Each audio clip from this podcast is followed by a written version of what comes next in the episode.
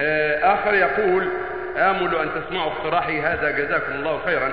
ألمس بوضوح ظلم كثير من أصحاب الأعمال للعمال الذين يعملون لديهم من المسلمين وغير المسلمين.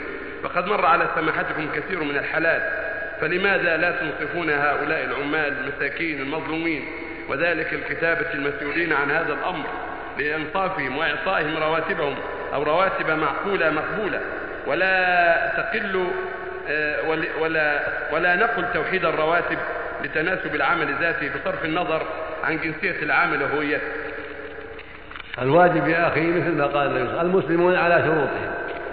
فإذا اتفقوا معهم على شروط فالواجب على العامل أن ينفذ والواجب على المستأجر أن يسلم الأجر. فالمسلمون على شروطهم. ليس على هوازين ولا عمر إذا اتفق على شيء.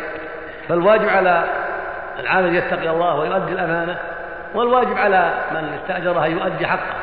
وقد سمعت الحديث يقول الله جل وعلا ثلاثة أنا خصمهم يوم القيامة رجل أعطى ثم غدر ورجل باع حرا فأكل ثمنه ورجل استأجر أجيرا فاستوفى منه ولم يعطيه أجره نسأل الله العافية.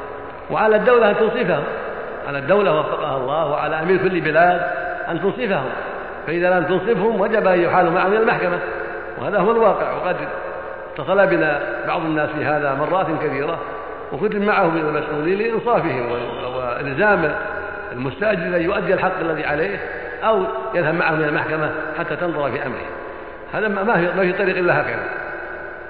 أما أن ينصفهم من نفسه ويتقي الله وإما أن يحال معه إلى المحاكم لهم ولغيرهم حتى تنظر في الدعوى فليس كل من قال إن المستأجر ما أنصف أن يكون صادقا قد يكون العامل كاذب.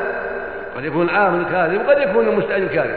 كلاهما غير معصوم فإذا اختلفا وتنازعا فإن تيسر من يصلح بينهما من المسلمين ويزيل النزاع بينهما ويتوسط بينهما فهو مأجور.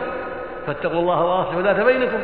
فإن لم يتيسر من يصلح بينهما فليس لهما إلا الرجوع إلى المحاكم مثل غيره حتى تنظر في دعوى هذا أو دعوى هذا. نعم.